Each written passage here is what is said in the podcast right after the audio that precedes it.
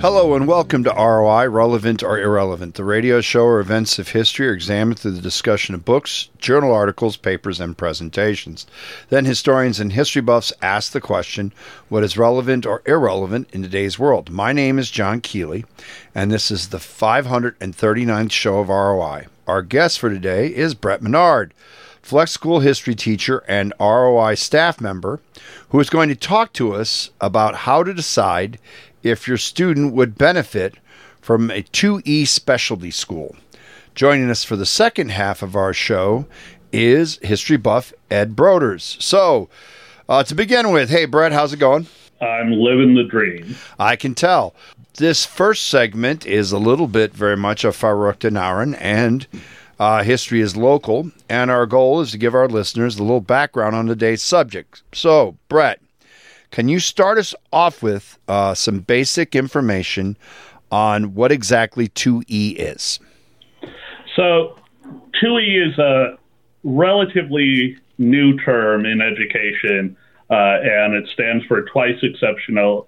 So, you're looking at a student who is at both ends of the bell curve. So, has some abil- abilities that are advanced compared to peers and uh, suffers from one or more disabilities that puts them behind uh, their peers. So the uh, easiest way for a lot of people to envision this is Asperger's syndrome, um, which is no longer in the DSM 5, but uh, gives you the autism spectrum side of things as well as um, advanced intellectual abilities. Okay, so why don't you provide our listeners? Um, obviously, you're the one that uh, rightfully so wanted to talk about this topic on the show. Uh, and we have had previous shows discussing some of these factors. But what is it that brought you about to wanting to discuss this subject for today? So, in the um, late winter, early spring of 2023, I uh, was participating in a an online conference about twice exceptional students, uh, hosted by William and Mary, uh, and I gave a presentation on how to decide if a student would benefit from a 2E specialty school. So it was aimed at both parents and uh, educators and was more of a these are factors to consider um, and how do you do how do you have that conversation? What are the important things to talk about? Rather than here's a flow chart if these things uh, together add up to 12 or more do it Okay. So let's take a look at the three uh, groupings uh, that are important in this discussion. So, okay, so there's basically three places you can educate a kid um, for our purposes. You can send them to the local public school, you can homeschool them, or you can try and find a specialty private school that caters to that population because most private schools um, won't work well with these kids. Um, they are resource intensive, they are um, inconvenient on both sides of the bell curve. So you have to figure out how you're going to provide the advanced opportunities for them as well as helping them accommodate um, their challenges. And your standard private school looks at that and says no. Um, so those are the three options that you have, and each one has its pros and cons. Okay. So with a public school, you have large numbers of instructors, you have legal requirements for cer- certain services, um, you have connections to specialists, uh, and it requires the least time and money from the family.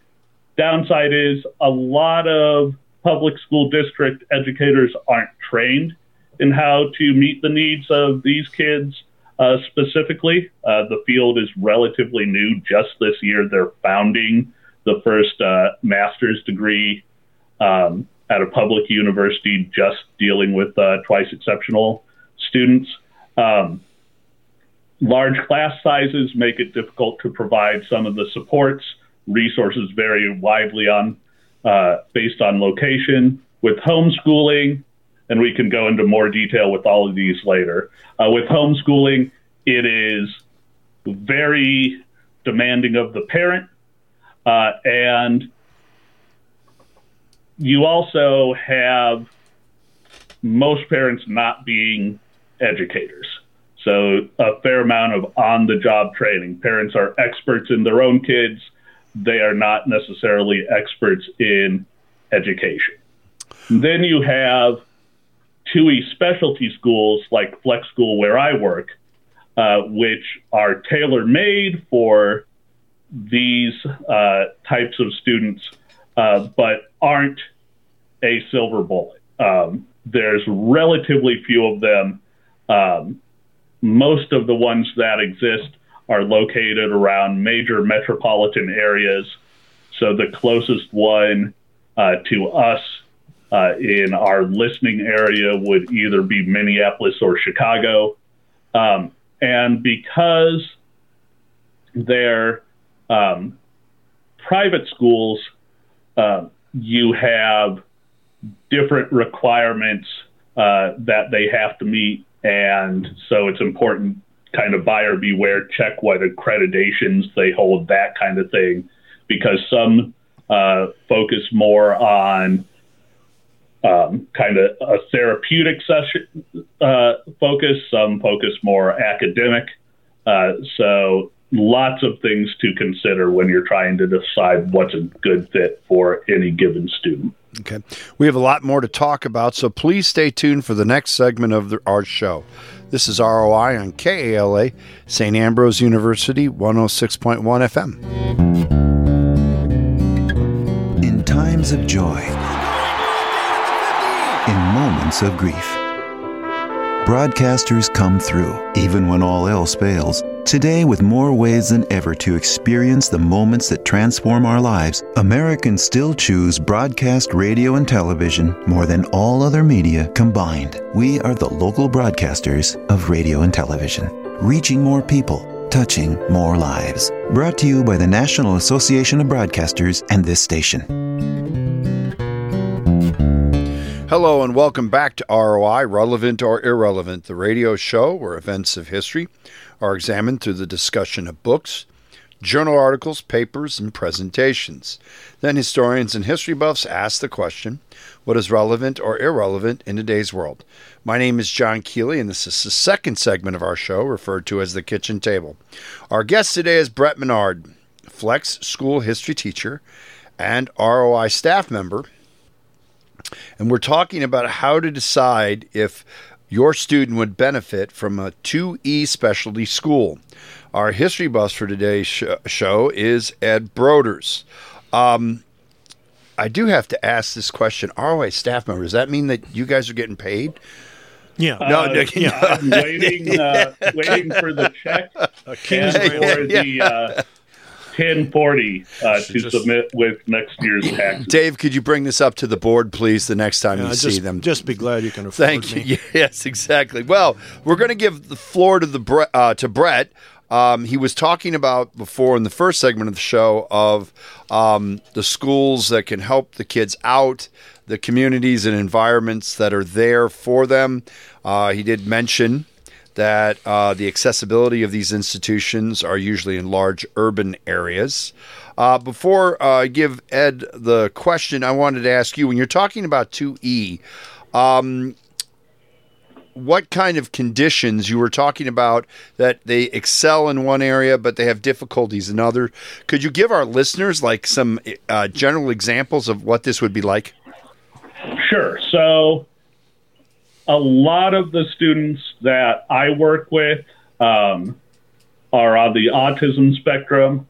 We have a lot of students with uh, fairly significant um, ADHD So at least uh, 75% of our student body is diagnosed ADHD. Um, you have writing disabilities, reading disabilities, uh, dyscalculia, so issues with uh, mathematics. So it really is kind of a grab bag. We also, um, for me, I work for the online campus. We see a lot of kids who somewhere in the mix have uh, anxiety disorders. So being in a school setting uh, that can be loud and unpredictable is not a great fit for them. So they benefit from uh, being able to take classes from home. Uh, with the pandemic, we discovered that you know most kids a virtual experience is not best for a few kids. They really enjoy it, and uh, a lot of them ended up working with me. Okay, Ed. Yes, Brett. Um, one of the first things that I thought of um, was how does this all fit and comply with the ADA, Americans with Disabilities Act? So, how it fits is with these types of school being private, um, there aren't the same expectations that you'd uh, have and same protections that you'd have uh, necessarily with a public school. So there is a little element of buyer beware. You really have to research the type of school, the type of program you're considering um, having for your student, and see if it is the best fit. So, in a lot of these situations, unfortunately, you're looking for a least bad situation rather than an ideal situation. Because ideally, every public school would be able to fully meet the needs of every student who walks through their doors um, every day. And with these students, a lot of them, profile wise, these are one in a thousand, one in 10,000 uh, types of kids. So we have some of our student body where their home district uh, finds it to be cheaper to pay their tuition with us than to hire all the specialists they would need to uh, to provide everything that a particular student might need. So that's a roundabout way of answering your question with it does and it doesn't uh, apply to us. So, what kind of uh, special training or qualifications does a teacher have to have in order to work in this world? That is something that is a matter of a fair amount of debate right now. Um, because, like I said, teacher education programs don't prep you for this. Um, so, I graduated in 2006. The first time I'd ever heard the term twice exceptional was 2010. I took a one off class on twice exceptional students uh, from uh, University of Iowa in 2012 uh, because I had a kid on my roster as a gifted teacher uh, who I just didn't know how to provide uh, the services that he needed. Um, and this year, this coming year, um, spring of 2024 will be the first 2E specialty program um, available from a state institution. Cleveland State uh, University mm. is going to offer a specialty program with an endorsement, a master's, and a uh, PhD option, all with uh, twice exceptional student uh, services as the goal. So most people who work for these schools have a background in either special education or uh, gifted, but it's something where the the certifications don't exist yet. So it it is in some ways building the plane while you're flying it. Okay. So, um, question then. Uh, what brought about, and I, if you can't answer this, I get it. What brought about an institution like Cleveland State uh, to come forward with this much needed licensure? I mean, has this been in, in a process that's for the last 30 years? And did this kind of, because I know as a special ed teacher, um, special ed didn't really start reaching out to the public schools until like the 1970s. So is this kind of following a similar track? And uh, do you see more institutions doing this? So there was an acknowledgement within the field of gifted ed back in the 70s that these students existed, but they weren't really a focus. Um, especially early on in trying to get uh, services provided and, and figure, figuring out uh, models to provide kids with what they need. You went for the low hanging fruit first. And that is, you know, your type A uh, advanced academic kid who is willing to try everything that's put before them after that, you had people starting to tackle underachievers. So people who were very um, capable intellectually, but weren't producing for whatever reason. Uh, either there was some exterior barrier, or they just thought, I'm learning this for me, not for anybody else. So why should I have to show you what I'm capable of? and the field kind of figured out methods to to deal with that and so now we're able to focus a little more on these very unique kids who exist on both sides of the bell curve who who are very high in some areas and very low and that's one of the ways that you identify these kids. You need to do something called a differential diagnosis. So, a lot of times this requires a full scale IQ test. And for people who aren't aware of what goes into that, you're talking the better part of a day one on one with a tester um, who has at least a master's degree, if not a doctorate. Uh, that's the level of training that goes into uh, a full IQ test. It, it is much more involved than your uh, SAT or ACT test. And they'll look at things like processing speed and um, verbal ability. Um, and that'll spit out a bunch of numbers. And if you see a lot of peaks and valleys, then they're a good candidate for a program uh, like the one I work at. Okay. Ed. Yeah, Brett, do you have any sense, um, your crystal ball being no better than anyone else's, but do you have a sense about where this is all headed? Uh, we did a show a couple years ago with uh, about the uh, development of EMTs in conjunction with fire departments and how it kind of started in Pittsburgh and then just spread like wildfire. Um, do you see? Uh, um, do you see that here? where once the foundation is set that things really take off. Um, what's your prognostication? And if I may add, do you see the federal government stepping in to make this a national program, or do you see it? It's going to, you know, have a lot of ups and downs. So to deal with Ed's question first, um,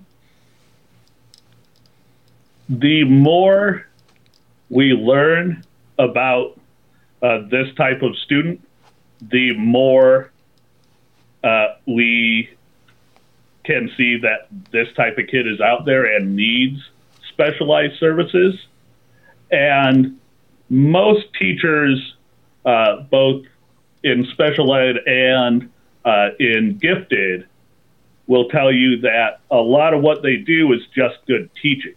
So it may be especially good for students of a particular profile, uh, but all students can benefit from pieces of it.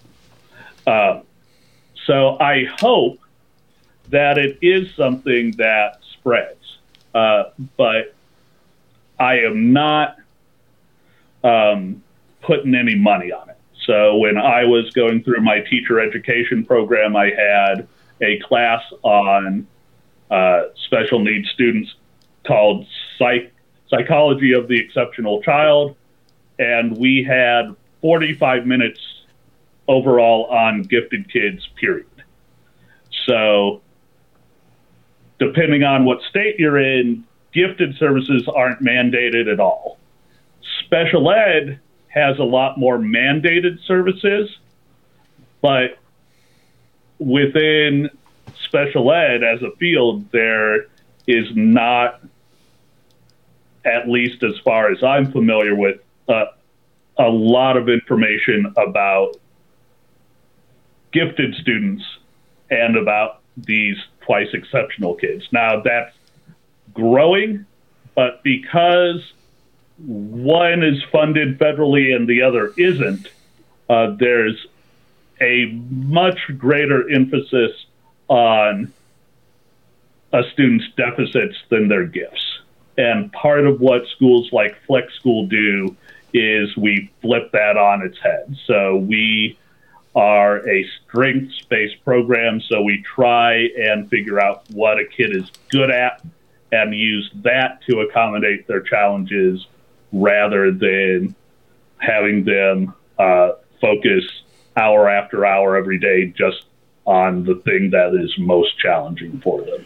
If if the government was going to put this center stage like it has with, and rightfully so, with special ed, would it? Do you think that for the twice E kids, that down the road, and I'm not saying it would be identical, but the equivalent of an IEP legally, I'm not saying it'd be the same procedures. I'm not saying it'd be the same process, but do you think that a you'd have a legal binding with something like an IEP? Well, so you you kind of do. So because these students have recognized disability that fall fall under certain federal laws, a lot of them qualify for IEPs and 504s. But again, the focus there is on their challenges. So it is easier to mandate services to help them deal with their challenges than uh, help reward their gifts or help emphasize their gifts. Uh, and that's what makes them kind of a tricky wicket. Uh, Brett, for our listeners who are not familiar, all that familiar with the field of education, can you explain to our listeners what an IEP is and what a 504 is, please? Okay, so an IEP is an individualized education plan. Uh, it's updated every year and it has the force of law behind it. So if something is in the IEP, a specific kind of service, so a typical example would be a student gets extended time to complete a test. Uh, you are mandated by law to provide that service. Um, a 504 is basically an IEP light um, without getting too much into the weeds. So these tend to be for less um, significant challenges or things that uh, might be easily handled in a classroom as opposed to uh, requiring some sort of intervention from a specialist. So, an example of a 504 accommodation would be you have a kid who needs to move around, so you let them have um, a fidget or a ball or something they can squeeze and manipulate during class, or you let a you make sure they're wearing soft shoes and you let them pace in the back of the classroom because that's what they need to focus. But it's not something where they would need specialist services for like a reading disability. Okay, so what do you see? I mean, this is again looking back into the crystal ball. Um, and we do it a lot on this show for different things. What is the biggest challenge that you see for getting um, two E's uh, the educations that they deserve? Uh, is it going to be done at a? Uh, is it going to have to start at uh, small levels like it is, and then eventually over the decades grow, or is a lightning bolt going to have to come from the feds to get recognition? So, the thing that I see as the biggest challenge is these are resource intensive kids. So, for example, I had a student who, as a sixth grader, is taking calculus but reads at a third grade level. So, have that is a hard kid to figure out how to serve. Right. Um, very resource intensive, uh, very time intensive, um, with some of them being on the autism spectrum. Um, if their uh, if their needs and their skills aren't both adequately met, uh, they have uh, meltdowns, which is unbeneficial for everyone involved. Um, because you can imagine how how frustrating it would be from their perspective. You know, I I'm able to process math on a college level, and I process I share reading skills with a, a littler kid, and either you put me someplace where I'm only dealing with that deficit, or you put me in the middle because the two can mask each other. Right. And then I'm not getting any of my needs met. Okay. Uh, so I think resources is the biggest uh, issue, partnered with lack of information. So, like I said, I'm someone with a master's degree in education I learned about, I've known about this for less than 10 years. Gotcha. Um, and I'd be willing to bet good money that it didn't come up once in your special ed program back in the whenever's uh, uh, job. Gifted did, but not this. No. Um, when we come back, we're going to wrap things up. So please stay tuned. This is ROI on KALA, St. Ambrose University, 106.1 FM. You're listening to Relevant or Irrelevant. This series is produced at St. Ambrose University's KALA Radio and has been honored by the Midwest Broadcast Journalists Association and the Iowa Broadcast News Association for excellence in public affairs journalism. You can hear this edition of ROI and many previous programs in this series by visiting Spotify, Google Podcasts, SoundCloud, plus Apple Podcasts. ROI airs Friday nights at 9:30 p.m. on KALA HD2 and can also be heard at 106.1 FM in the metropolitan Quad City area. You can stream this show every Friday night at tunein.com. Search for KALA HD2. This concludes the 539th show of ROI Relevant or Irrelevant. Our producer and engineer is Dave Baker. Our program manager is Rick Sweet. And the theme song for our show is titled Kayla's Theme, which was written and performed by Mark Zap Zaptel. My name is John Kealey. We would like to thank our guest, Brett Monnard, Flex School high school teacher and ROI staff member, who talked with us about how to decide if your student would benefit from 2E Specialty School. The history buff for today's show was Ed Broders. It, uh, this is ROI, relevant or irrelevant on KALA. The views expressed on this show are not necessarily those of St. Ambrose University or KALA. We would like to wish all our listeners to experience the great Basotho proverb, Khotso Pula Nala, peace, rain, and prosperity. And remember, historians are horrible fortune tellers. Good night.